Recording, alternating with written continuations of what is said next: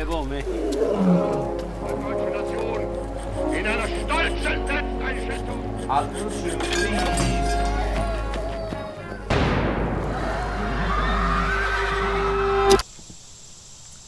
Greetings. Welcome to Wikisurfer, a kind of experiment in podcast storytelling. Basically, the format is this two guys, Brandon Phibbs and Kyle Sullivan, will each pick a starting topic on Wikipedia, crack it open, and see what hides inside. Moving purely on curiosity, hopping from hyperlink to hyperlink, they pick the best, weirdest, most wonderful stories possible. Happy surfing!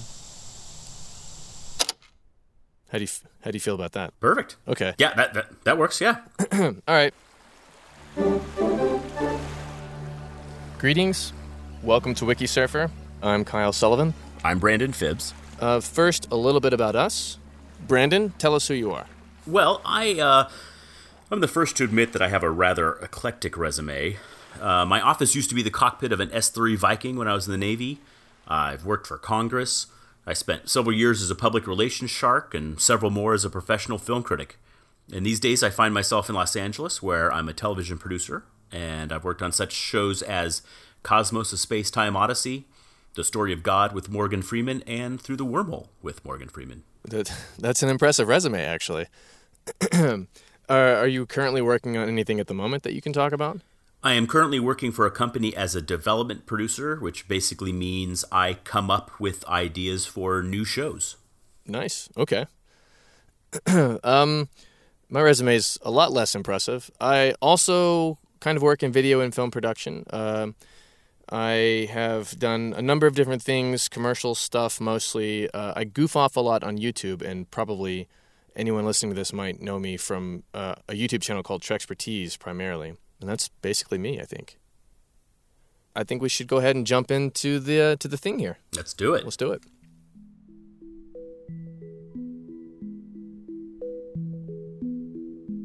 It's tough to start at the beginning, when the beginning can be anything. I mean, how does one select a topic from the whole of the universe and existence? So, I did what I normally do when I encounter a new bookstore, and I always do this when I go to a new bookstore. Uh, I headed to a section that I already know. In this case, I'm starting with the Spanish exploration of the southwest of the United States. Specifically, I'm starting with a map of the old Spanish Empire and randomly selecting an administrative unit or province within the modern borders of the United States. In this case, I landed in Santa Fe de Nuevo Mexico, Santa Fe de Nuevo Mexico. uh, which translates to Holy Faith of New Mexico. And uh, I just want to apologize for how bad my Spanish pronunciations are. I technically know how the language works, uh, but I sound like a child when I talk. I have a particular thirst for understanding the pre Columbian Western Hemisphere, and inside that topic is the contact period. Uh, this moment of time when these small Western European nations began to form Buenos días. and then wash up on the shores of this massive American cultural universe. Ja, het är... Echo as chalcha. And America was a huge, rich cultural tapestry filled with millions of people, cities, states, empires, and religions so different from what we know today that they still make our heads spin. The stories that come out of this time period are nothing short of astonishing. Some of the tales are so preposterous, so crazy, that Hollywood couldn't begin to do justice to it all. But what will I be finding today? I don't know. Let's go down this road and see. So, the Nuevo Mexico province got its start as an administrative unit in about 1598, when a guy named Juan de Oñate y Salazar, Juan de Oñate y Salazar. uh, Oñate for short, led an expedition into the deserts of the American Southwest from the Spanish base of imperial operations in central Mexico. Hot, dry sun, dusty landscapes with majestically eroded natural monuments, saguaro cactuses, all kinds of wildlife that would have been relatively new to these invading or encroaching Spanish. Not to mention a wealth of indigenous people and cultures. This looks to be an exciting slice of history. It was in looking at Oñate's Wikipedia page that I came across my first real interesting tidbit of information. this first part of my wiki surf is all about a kind of pedo vandalism. Pedo vandalism? Or foot vandalism, I guess? Uh, let's take a second to build some context here. Just where are we culturally and where are we in time?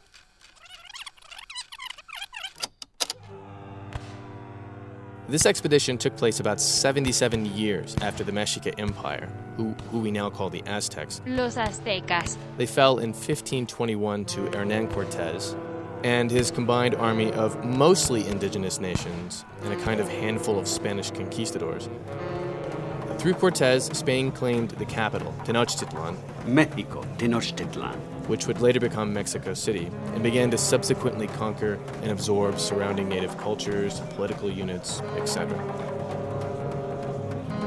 It took 70 plus years for Spain to get around to exploring and absorbing this part of North America, where Nuevo Mexico province is located, roughly modern day New Mexico and Arizona. That isn't to say that Spaniards hadn't already gotten this far north uh, by this date. They certainly had. For example, Oñate's marching orders were evidence of past Spanish incursions into this part of the modern U.S. His directives included yes, explore and colonize these unknown lands, but also he was to capture a Spanish fugitive, Captain Francisco Leiva de Bonilla, Francisco Leva de Bonilla. who apparently was already in the Nuevo Mexico area. I promise this is about a missing foot, but let me take this little side quest to this earlier illegal expedition.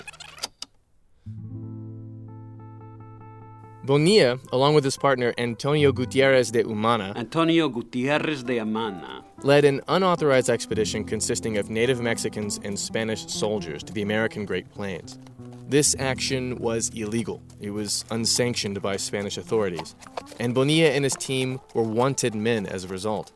But it turned out that everyone involved in this illegal expedition died anyway, including Bonilla, except for a native Mexican man called Jusepe. Oñate, on his later official expedition, would catch up with Jusepe in 1599 and get his testimony about this earlier illegal expedition. Bonilla and Umana were, like Hernan Cortez seven decades before them, searching for another great city like Tenochtitlan to capture and plunder, except way up north on the Great Plains. They came across a mysterious, quote, great settlement of some kind, which was probably near Wichita, Kansas. No one really knows where this settlement was or who it actually was. They also saw a multitude of buffalo, a great river which might have been the Missouri River or the Walnut River, and met Apache and Wichita peoples along with the people of a place called Hecos. On this earlier illegal expedition, Bonilla and Umana would end up having a bit of a disagreement. One day, while the expedition was camped somewhere on the Great Plains, Umana wrote some formal letters describing the disagreement between him and Bonilla, and then invited Bonilla into his tent, Hola. where he stabbed him to death with a butcher knife. You know, as you do. Umana would then attempt to lead the expedition further. The Native Americans involved in this outing soon deserted, and a little later, everyone died or vanished. Jusepe, who spoke Nahuatl, the ruling Aztec language still spoken in Mexico today, ended up as a captive of the Apache for an entire year. He later escaped or was set free and made his way back to Nuevo Mexico province where he gave his testimony to Oñate. Oñate would later employ Jusepe as a guide on his official expedition into the lower Great Plains. This borderland and cultural mixing ground has a lot of fascinating stories like this. The consequences of all these different cultures and societies slamming into each other at a high rate of speed. However, what attracted me to all of this, and specifically to Oñate, is a missing foot. And I promise I'm going to explain. You see, there's a statue of Oñate in Alcalde, New Mexico, and in 1997, somebody cut off that statue's right foot.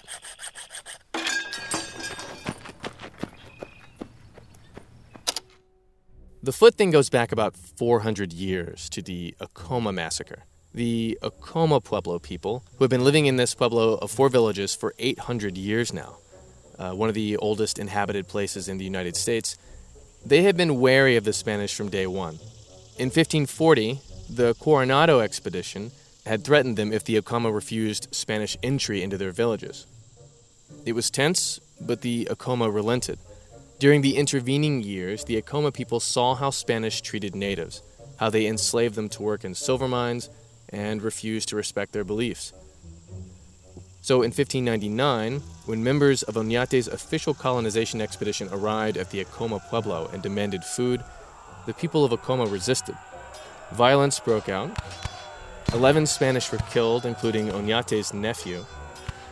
It, it was more complicated than that.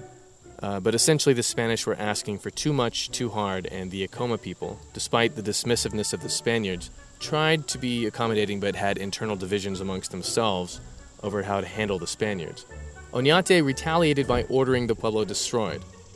In the resulting massacre, 800 to 1,000 Acoma died in a military siege. The 500 survivors were put on trial. All men and women older than 12 were sentenced to 20 years of slavery. Specifically, men older than 25 had one foot amputated as punishment.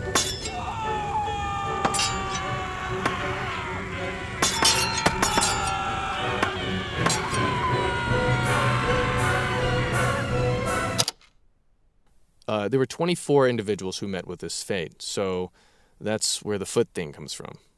An unnamed foot thief claimed the vandalism of Oñate's statue in Alcalde in 1997. He apparently still has the foot and was interviewed by the New York Times in 2017. I found that to be really surprising. Um, Oñate himself has remained a controversial figure. Native Americans condemn the celebration of his heritage, while Hispanic people are a little more divided. After finalizing the plans for the city of Santa Fe, Oñate himself was recalled to Mexico City for a hearing. He was apparently too mean even for the tastes of the Spanish authorities. He was tried and convicted of cruelty and then banished from Nuevo Mexico for life. He moved to Spain and took a job as a mining inspector manager. Although he was born in Mexico, he died in Spain in 1626. He is sometimes referred to as the last conquistador.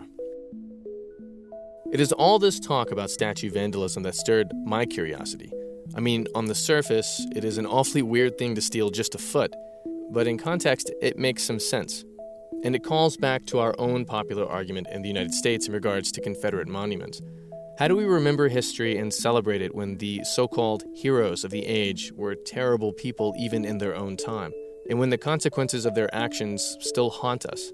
I mean, Spanish authorities at the time, already some rough folks, banned Oñate from the province he helped build. Regardless of the answer, Oñate, feet, and cruelty will forever be linked together. But what other weird statue vandalisms have occurred? Are they all politically or culturally motivated? Do they all involve the removal of appendages? I'll come back to this question in a moment, but for now, let's see where Brandon's Wikisurf gets started. Okay, so I'm leading off with a topic that was actually inspired by a conversation you and I had about a month or so ago, Kyle. Uh, it was following the season finale of Star Trek Discovery. And full disclosure, everyone, Kyle and I are huge Star Trek fans, like stupidly so. Like we need medical attention. So all true. Uh, remind me of the conversation. So we were debating whether or not a certain character on the show was actually dead or not. And you sent me a screen grab from the show in which you thought you saw this character's face outlined inside of a shimmering green nebula. And at the time, you wondered if the showrunners might be giving us a hint about this character's fate. I remember. Okay. I, I definitely I, I still hold to that theory, but uh, clearly you didn't see it that way. I didn't, and, and I still don't. But I suggested at the time that you might be suffering from what they call pareidolia. Pareidolia. And that's where I'm going to start today. Pareidolia. Pareidolia, according to Wikipedia, is, quote, a psychological phenomenon in which the mind responds to a stimulus by perceiving a familiar pattern in random data. Okay, uh, break that down a little bit. No problem. So, pareidolia is actually something humans engage in all the time. We see animals in clouds. We think we recognize faces in rock formations. And perhaps most famously, we see a man in the moon. Some good examples of pareidolia are actually really wacky. People claim to have seen Satan's face in the smoke pouring from the World Trade Center on 9 11. They see Mother Teresa on a Cinnabon, or George Washington in a McDonald's chicken nugget. And a couple years ago, here in LA, J.C. Penney's had to remove a billboard advertising a tea kettle because passing drivers complained that it looked like Adolf Hitler. It turns out we also see a lot of faces in space. I told you I saw a face in that nebula. I also saw Charles Darwin's face in an iceberg in Antarctica, but that's a different story. So, but you see, it's really it's pervasive. It happens to all of us. So, going back to my in space comment, in the mid 1970s, the Viking orbiter spacecraft snapped a grainy image of the surface of Mars that appeared to show a human face looking back at us. This sparked all kinds of talk of advanced civilizations leaving behind giant memorials, and instantly conspiracy theories erupted, charging the government with hiding the existence of intelligent life on Mars. Of course, a couple of decades later, when we sent more spacecraft with better cameras, it turned out the face was nothing more than a play of light and shadow, the result of erosion and wind and other natural forces on the rocks. But you know, religion has made a cottage industry out of pareidolia. They see faces of Jesus in everything from toast to Cheetos, dirty windows, and believe it or not, the rear ends of dogs. More than a decade ago, a Florida woman made a grilled cheese sandwich and discovered the Virgin Mary looking back at her. She sold it on eBay for $28,000. Heck, even computers do this. So, for decades, experts have been trying to come up with computers that can recognize objects within images. This is especially important when it comes to security footage. We need computers to not only be able to ID human faces, but in the case of a possible terrorist, very specific faces. Target acquired. If you've ever uploaded pictures to Facebook, you know their algorithms are actually really good at recognizing who's in a particular photo, but sometimes it doesn't always work. False positive. Occasionally, the program gets something wrong and mistakes an inanimate object for a human face. This is a potato. And that's where you get the surreal, hallucinogenic images of Google's Deep Dream project. It uses a neural network, basically a, a program modeled after the cortical structures of our own brains, to find and enhance patterns in images. Many of these patterns that Deep Dream sees are dog faces, because the software was, for lack of a better word, trained by analyzing lots of animal pictures. And so you have this really trippy stuff like Edvard Munch's The Scream as a dog, or the Seattle Space Needle as a giant hedgehog, or disembodied eyes that cover the Mona Lisa. It's like a computer acid trip, and some of it is actually really beautiful. It's AI created art. Pareidolia doesn't just apply to the things we see, it can also be applied to the things we think we hear, like satanic messages when a particular song is played in reverse. Backward masking, this really freaked people out in the 80s. And it might even be the root of why so many people think they see UFOs and ghosts. So it sounds like this happens to everyone. No one's immune to this, not even uh, artificial intelligence. But why is it happening? Well, it turns out humans are evolutionarily hardwired to find patterns where none exist, and there's some really good reasons why. Scientists say that the ability to recognize faces is one of the first things our brains learn to do, and they do it much faster than they recognize, say, a familiar everyday inanimate object. Now, this was really important, particularly in the early days of our hominid development, when we came out of the trees. We had to be able to tell the difference between, say, our family members Make us a sandwich. We're hungry. and a predator. It's also really important to be able to read the faces of our fellow human beings and tell what mood they're in as instantaneously as possible, just in case, you know, we need to flee or we need to attack. So, pareidolia doubtless saved the lives of many of our early ancestors. I mean, think about it. It's far better to think you see a lion hiding in the grass ahead of you and run away and live than to miss the lion and get eaten.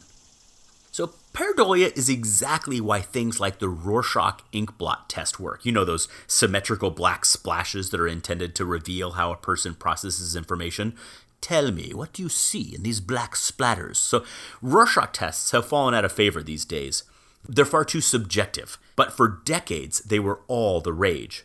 In fact, the US government used them when evaluating the Nazis at Nuremberg.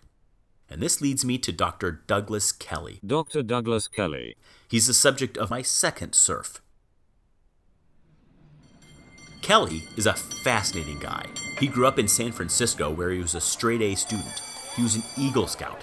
He goes to UC Berkeley, then UC San Francisco, and finally Columbia, where he earns multiple medical doctorates. Attention, please. He becomes a trained psychiatrist and in 1942 enlists in the army and goes to work treating World War II vets for shell shock. After the war ends, he's sent to Europe, where he's tasked with leading a team of psychiatrists in evaluating the mental competency of 22 Nazi leaders awaiting trial for war crimes at Nuremberg. Nuremberg, Germany. His job is to make sure they're mentally fit to stand trial. Now, we're talking about some of the worst of the worst Nazis. Men like Rudolf Hess, Hitler's deputy, and Hermann Goering, the commander of the Luftwaffe, the first head of the Gestapo, and once Hitler's designated successor. Kelly and his cohorts decide to get to the bottom of what made these men do such horrific things. They also want to know how others like them might be identified and stopped in the future. Kelly develops his pet project, a search for psychological traits common to all the prisoners, something he calls the Nazi personality. The Nazi personality. And one of his favorite ways to do that is the Rorschach inkblot test, an assessment he's championed his entire career. He spends a lot of time with the prisoners, and over the course of weeks worth of examinations, Kelly builds a close relationship with Goering. So much so that when his job is done and Kelly leaves Germany, he leaves with a letter from Goering stating, Ich bedauere Ihre Abweichen von Nürnberg genauso. I regret your departure from Nuremberg, as do the comrades confined with me. I thank you for your human behavior and also for your attempt to understand our reasons. But here's the thing Kelly never does understand those reasons. Despite all the tests, all the examinations, all the time spent answering the prisoners, Kelly's overall conclusion is that the German leaders were perfectly sane. There is no telltale hint of any sort of aberrant behavior, nothing he can point to and say, see here, this is why they did what they did. This is the Nazi personality. Even his Rorschach tests weren't helpful. In fact, several decades later, a double blind study looked at those exact same Rorschach tests, and they couldn't differentiate between the scores of the Nazis and a group of Christian ministers who'd just been tested for the purpose of the study. This inability to identify the expected qualities of the Nazi mind really rattled Kelly, and it contributed to what would later be famously termed the banality of evil. In fact, about the only thing that set his Nazi subjects apart from everyone else were their IQ tests. They were each and every one of them above average intelligence, and several considerably so. Kelly returns to America, haunted by this. He has to know more. So he switches fields to criminology. He becomes an expert in the use of psychiatry in law enforcement, and he serves as a consultant and a witness for the prosecution in a lot of high profile murder cases. And even though he becomes an incredibly popular professor at the University of California at Berkeley, all the while the ghosts of Nuremberg plague him. According to his family, he becomes a rage filled alcoholic and increasingly dark tempered. He begins to ponder his own capacity for evil and becomes disillusioned with humanity. If anyone can understand how quiet insanity can hide inside brilliant and gifted men, it's Kelly. A New Year's Day, 1958, Kelly's cooking dinner for his wife and kids and his father, who he's just picked up so he can show off his brand new color television. They're going to watch the Rose Bowl. The previous night, he and his wife attended a New Year's Eve party, where one of the guests said Kelly was his usual jovial self. But then, something happens. Kelly burns himself on the stove, and for whatever reason, at that moment, everything changes. His family remembers that he flew into a rage and ran upstairs, and the next thing they know, he's in front of them, shouting and foaming at the mouth. In his hand is a small vial with the remnants of a white, sugar like powder. He's just ingested potassium cyanide. Kelly collapses at his family's feet, and he's dead 30 seconds later. He's just 45 years old.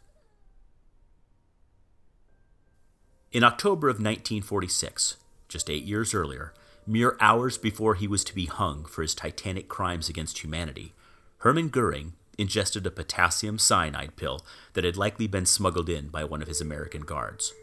He kills himself and robs the Allies of that satisfaction.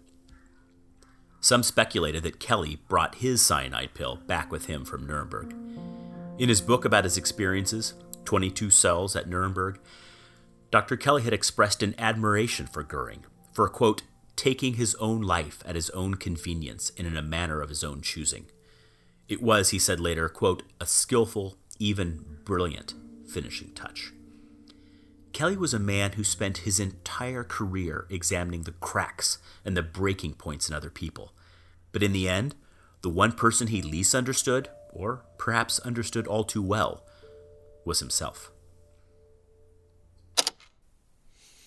That is that is an incredible, incredible story. But that I've never heard of this guy before, not once. I don't know how I've missed him. That's I, I think that's one of my favorite things about this show is that every day I am learning something I didn't know before. And there's lots of things in life that you don't know, but not all of them are so compelling, so fascinating, so um, disturbing. I was going to ask if, if Dr. Kelly was somebody you had bumped into somewhere previously, like maybe in high school, or, I mean, where would you learn about this guy? In, in high school psychology classes, maybe? I, I think, no, I've never heard of him before I started doing this. And I think that's exactly why um, I find this so compelling is because he kind of lives in a sort of a gray zone. He's a historical figure attached to even larger historical figures, but because yeah, where would you learn about this in history class, in in a class in a college class on on psychology? Because it kind of falls into a little gray world. I think he's kind of fallen through the cracks. Hmm. There's a script in there somewhere. I, I'm I'm thinking. I think you're right. I think I'm I think I'm right. So let's swing back to where I left off in my surf. We were discussing statue vandalism. I went from Oñate's missing foot to this. So, lots of other statues have been vandalized or defaced across time. In 1889, Chicago, a statue of a policeman was erected to memorialize officers lost during a bombing at a rally in Haymarket Square back in 1886, which itself was a retaliation of the police killing six people at a rally just the day before. Folks have tried to destroy this memorial police statue numerous times since its erection. People have defaced it. Multiple attempts were made to simply blow it up.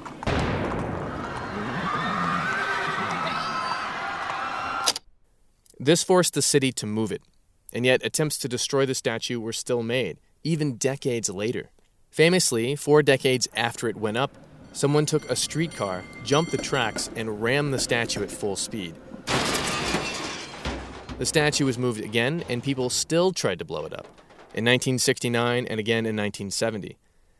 80 years after it was dedicated, the statue was placed under 24 hour guard. It has moved several times since then and is currently in the Central Police Headquarters in Chicago.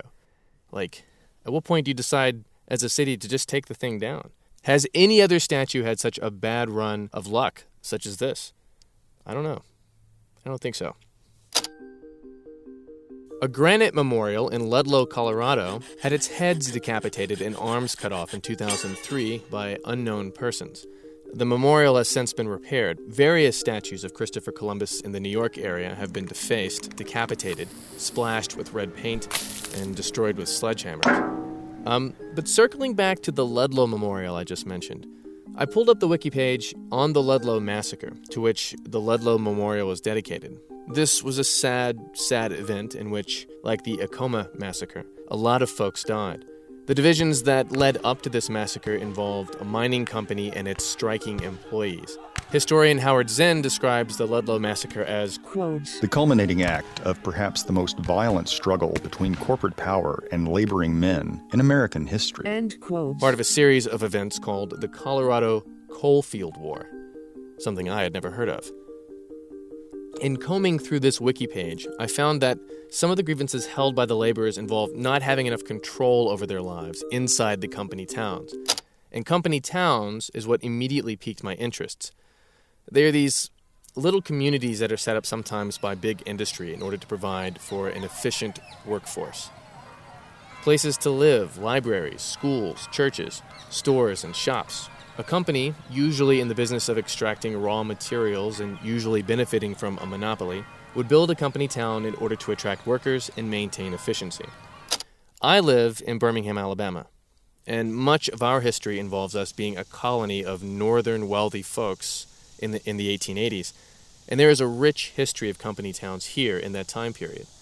Some company towns failed when the economy or the company failed. Others failed when there were strikes. These towns could fall apart socially during such times, too. Residents sometimes chafed at the claustrophobic nature of it all. Think about it. These are places where there are no elections, no community involvement apart from what the company organizes, no other companies such as law firms or grocery stores, just the one company, Big Brother, in a sense. There was a prevalent attitude in the US before the 20th century that big companies had a responsibility to teach the working class how to be good middle class people.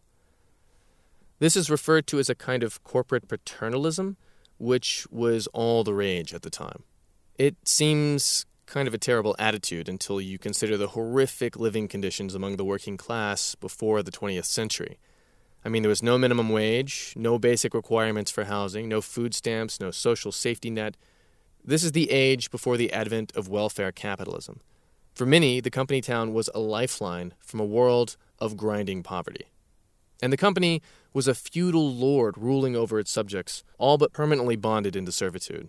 Company towns started to diminish during the post war years when the national economy began to increase society's fortunes. Cars were showing up everywhere and allowed for a kind of freedom that the working class had never experienced before. And with rising wages, they could drive to libraries and schools instead of relying on the company to provide them. They could drive to other jobs as well. Working class Americans hadn't had these kinds of opportunities before. Additionally, some of the reforms in Roosevelt's New Deal helped to seal the fate of the company town, namely the raising of minimum wages and making housing more affordable to the working class. This is an interesting rabbit hole to go down. However, I started to wonder do company towns still exist? And if so, what are they like in the 21st century? It turns out the answer is yes. Scotia, California was a company town right up until 2007 when the Pacific Lumber Company filed for bankruptcy. There are currently 800 people living there. The town is now making the transition away from its past as a company owned community, a past that dates back to 1863, believe it or not. Various company towns still exist in Europe, in Japan, and in Africa too. Oranjemund, Namibia, which I'm certain I'm mispronouncing, is a company town based on a diamond mine and the De Beers Diamond Company. A famous recent company town was built by the Soviet Union to deal with a nuclear energy facility called Chernobyl. The town? Pripyat. Its failure is legendary. The Soviets built several of these atomic company towns, which is just wild wild to think about. Atomic company towns. But it uh, it begs the question for another time, maybe. But is it a company town when it's built by the state? Although a little older than Chernobyl, a famous failed company town was built by none other than Henry Ford, called Fordlandia. It was built deep in the Amazon rainforest in order to extract rubber directly for Ford's industrial purposes. It was built to house 10,000 people but like most European and European derived peoples when it comes to Amazonia, the whole thing fell apart spectacularly. The Amazon rainforest is not to be trifled with. So that was my journey. A statue's missing foot. Uh, the contact period of the American Southwest led me to vandalized statues, which led me to the Ludlow massacre and to company towns, and company towns led me here, the Amazon rainforest. I'm done, uh, but let's check in with you and see where you left off. Actually, before I do, I, you know what? Sometimes the things that really uh, strike my interest in these kinds of stories are not like the large overarching thing. It's one of just the, the small buried stories, like that statue in what was it, Chicago, that kept getting knocked down and attacked after 80 years. Mm-hmm. Like, who is still affected by that? Right. Like no no one is alive who who even knew who that person is. Like is there some sort of like secret society that passes down the the the we hate this statue society and we will do everything to destroy it? I mean it's just crazy. And if a statue is designed as a memorial to the public to remind them about a specific person or thing or event and that statue is now tucked inside of a police station uh what's the point? what is the point? But honestly, I mean, it's 2018 now. I don't know who's. I don't even know who would know what the statue is for. You know. Yeah. I'm not mad at any statue that old. Maybe. And you live in Birmingham, Alabama, where there are a couple of uh, controversial statues. That's just that. I don't know. It's a cultural, political thing, and it's it's just really random where those kinds of simmering emotions take people. Agreed. Well, for better or for worse, I'm going to stick with some controversial people. In fact, I'm going to stick with the Nazis just a little bit longer. Specifically, another Nazi who was tried at Nuremberg, Albert Speer. So Speer famously repented of his crimes and accepted moral responsibility, even as he said that he had no idea the Holocaust was taking place. Right. Still, Speer is a fascinating addition to this rogues gallery. While he was a card carrying member of the Nazi Party, he was not in the military or the SS.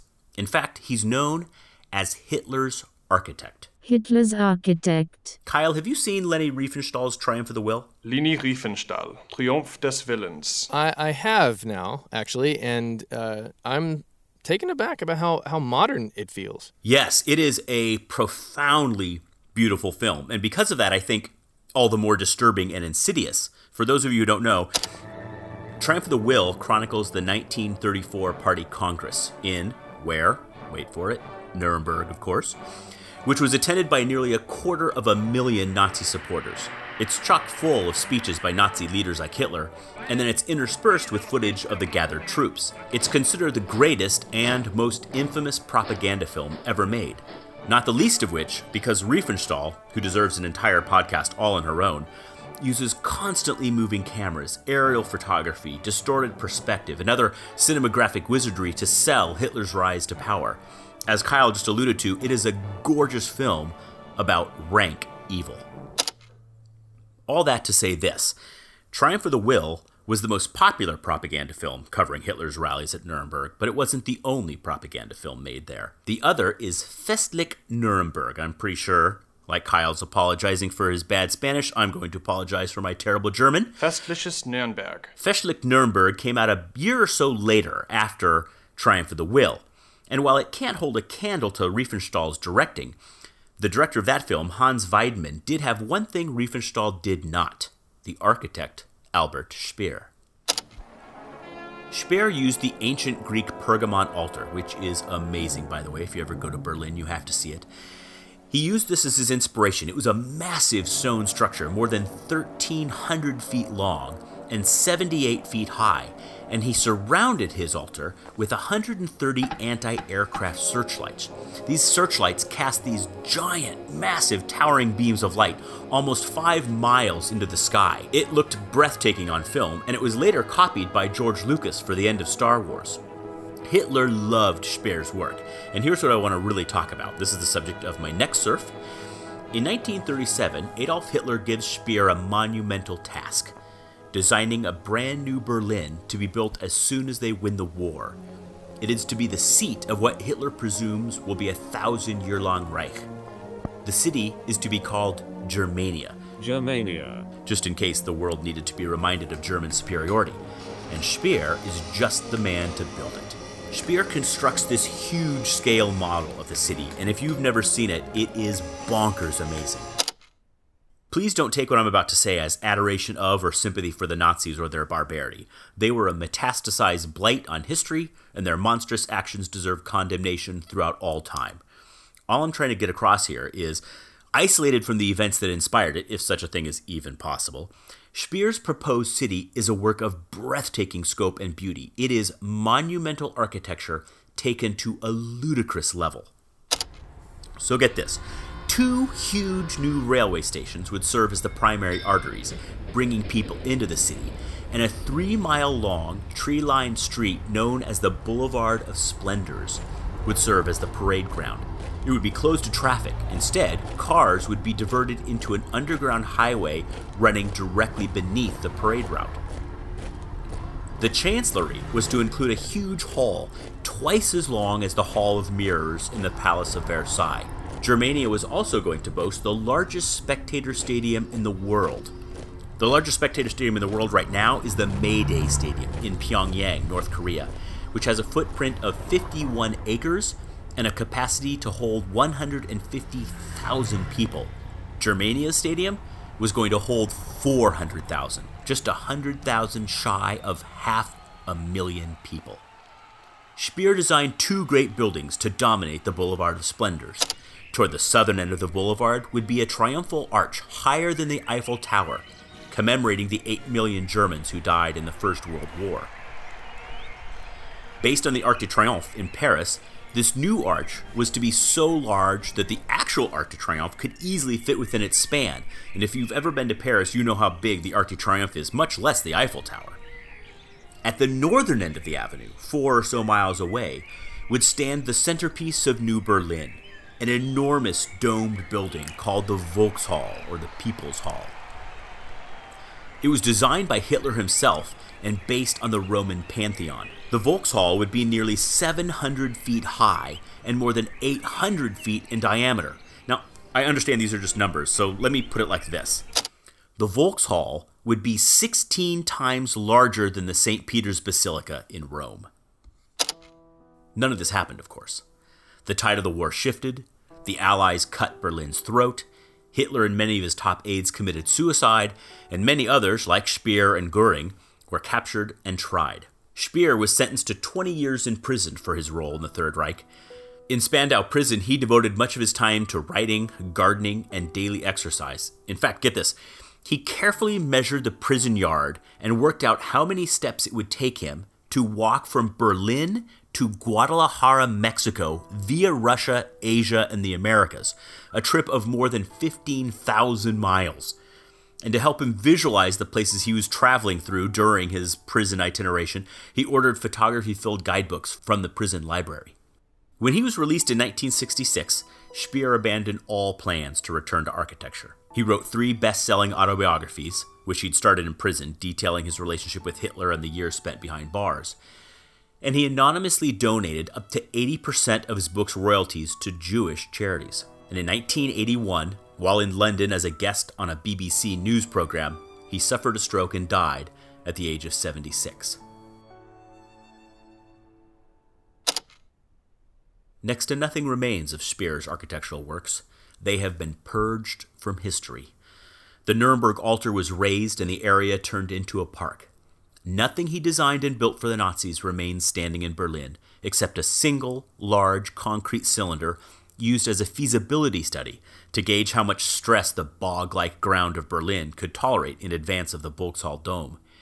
It turns out the dome would have been impossible. The weighted cylinder sunk far more than would have been architecturally permissible.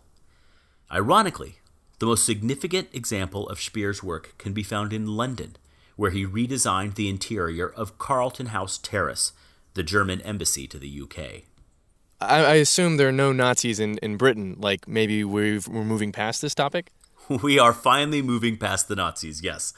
In fact, Carlton House Terrace is no longer the UK's German embassy. In fact, since 1967, the building has served as the offices of an organization whose motto is Nullius in Verba.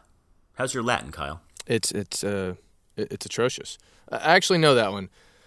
Uh, nullus in verba means take nobody's word for it. In other words, test everything. That's the motto of the Royal Society, right? Exactly right, the Royal Society, and that is my final wiki surf for the show. The Royal Society was formed in 1660 after a dozen men listened to an astronomy lecture by Christopher Wren, at the time only 28 years old, who would later go on to become Sir Christopher Wren, one of the most critically acclaimed architects in history and the man responsible for rebuilding London after the Great Fire of 1666, including his masterpiece, St. Paul's Cathedral. Everyone enjoyed the talk so much that they decided to transform their scientific discussions into regular formal events. They even got the King of England, Charles II, to make it official. And thus, the oldest scientific institution in the world was born. They weren't just sitting around and talking about science, they were doing it too and from the very beginning, they insisted that everything would be carried out using careful, systematized experiments. Plus, they made it so that each of them had to check one another's work. So, yeah, the Royal Society literally invented peer review, one of the foundation stones of modern science. To date, there have been more than 8,000 elected fellows, and their names read like a who's who of the leading scientific lights of the past four centuries. Royal Society fellows uncovered penicillin and the first vaccine, They split the atom, they discovered hydrogen, the electron, and DNA. They invented the steam engine, the first computer, and the World Wide Web. You may have heard of some of them. Isaac Newton, who, among other things, formulated the laws of motion and universal gravitation and invented calculus. Charles Darwin, who, along with co fellow Alfred Russel Wallace, established that all species on Earth have descended over time from a common ancestor. Michael Faraday, who invented the first electric motor, and along with co fellow James Clerk Maxwell, opened the door on electromagnetism, and Humphry Davy, the charismatic chemist who invented electrochemistry. More contemporary members include Richard Dawkins, the evolutionary biologist who emphasized the gene as the driving force of evolution, David Attenborough, the naturalist and broadcaster, and the recently deceased Stephen Hawking, known for his groundbreaking work with black holes and relativity.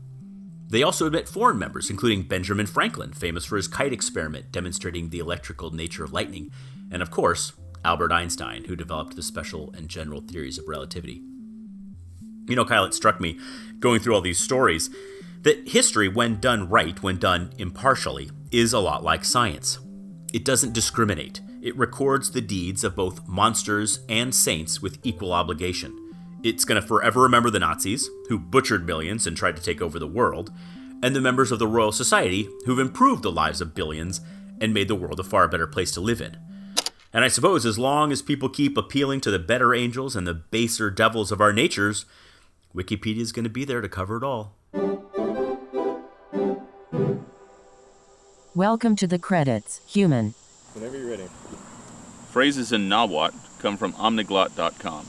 Omniglot is an encyclopedia of writing systems and languages. Use Omniglot to learn about over 260 different writing systems, 1,100 languages, and get tips on learning your next language. Phrases from the Lushootseed language come from tulaliplushootseed.com, where you learn all about the preeminent language of the Pacific Northwest. Phrases in Navajo come from NavajoWordOfTheDay.com. That's Navajo, N A V A J O WOTD.com. NavajoWOTD.com can help you learn from the Navajo language by giving you something to think about as you go about your day. Spanish translations and pronunciations by Lee Nocella. German translations and pronunciations by Liam Atkinson. With additional sound design by Patrick Sullivan. And input from Stephanie Now Ronalds. Additional voice work provided by Joseph Casper Baker III. And by Samika Spratley. See you next time.